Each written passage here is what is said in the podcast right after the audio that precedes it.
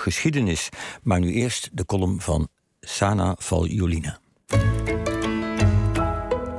Als er maar geen oorlog komt. Het refrein als er maar geen Valjulina.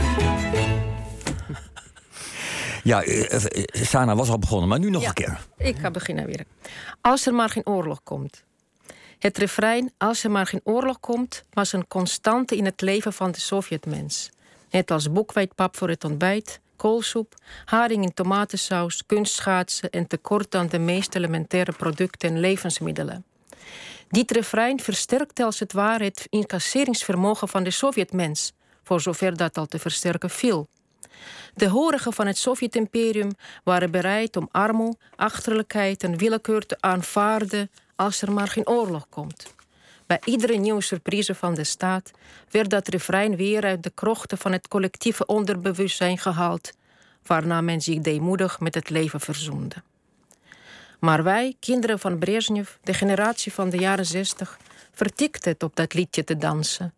We wilden niet gegijzeld worden door de oorlog die ons ver en onwerkelijk leek. Wij zaten in het generatieconflict. Gooide je bijvoorbeeld in de kantine een stukje brood weg dat je zelfs bij de macaroni geserveerd kreeg, dan werd je direct aangevlogen door, ouder, door een ouder iemand. Jullie hebben de oorlog niet meegemaakt, jullie weten niet wat honger is. Smachtte je naar de Amerikaanse jeans, zonder welke het leven van een 15-jarige allicht één groot drama was, dan waren we door en door materialistisch, omdat we de oorlog niet hadden meegemaakt. Volgens mijn moeder wisten we niet wat het leven was, omdat we de oorlog niet hadden meegemaakt. En bij alle misdragingen van de jeugd van tegenwoordig werd er gejammerd dat Stalin dood was. De grote man zou ons, de verwende, ondankbare generatie die de oorlog niet had meegemaakt, gauw mores leren. Om ons bij de les te houden werden we overvoerd met oorlogsverhalen. Die gingen altijd over onverschrokken helden die voor ons hun prille levens hadden opgeofferd. Dat mochten we nooit vergeten.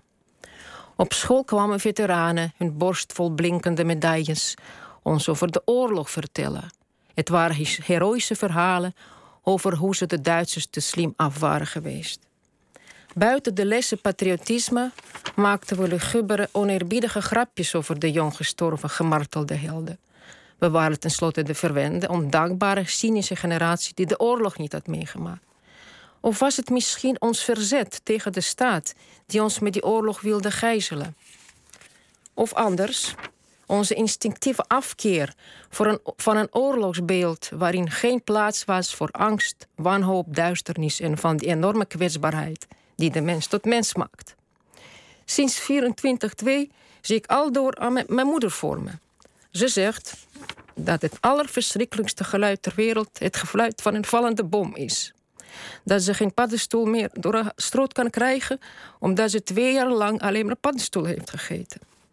Ik denk aan onze Oekraïense vriend die ons pijnbompitten bracht om eekhoorntjes te voeren in het park. Hij had de Sovjets en bij vlaag ook de Russen.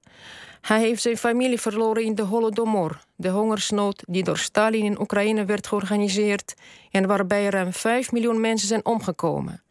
En ik denk aan het zwijgen van mijn vader, die in de oorlog heeft gevochten en na de oorlog tien jaar in de Gulag doorgebracht als ex-krijgsgevangene. Geen heldenverhalen. Ze hadden gelijk. Ik weet niet wat het leven is, omdat ik geen oorlog en honger heb meegemaakt. Wat ik wel weet is, als er maar geen oorlog komt. Ja, Sana Val Julina, bedankt. Sana, ik belde je eerder deze week en mm. vroeg of je deze week de column wilde doen. En je twijfelde even want ik had het gevoel dat je enorm. Nou ja, ik weet niet of je je schaamde of iets. Er was iets. Nou, ik schaamde me niet. Ik was natuurlijk uh, net als denk ik iedereen. Uh, toen ik dat hoorde, dat je eerst verstijf je als een zoutzaal. Zoutzeil? Zoutzak. Mm En dan, uh, ja, dan, dan wil je huilen, dan wil je stampen, dan, dan word je misselijk gewoon.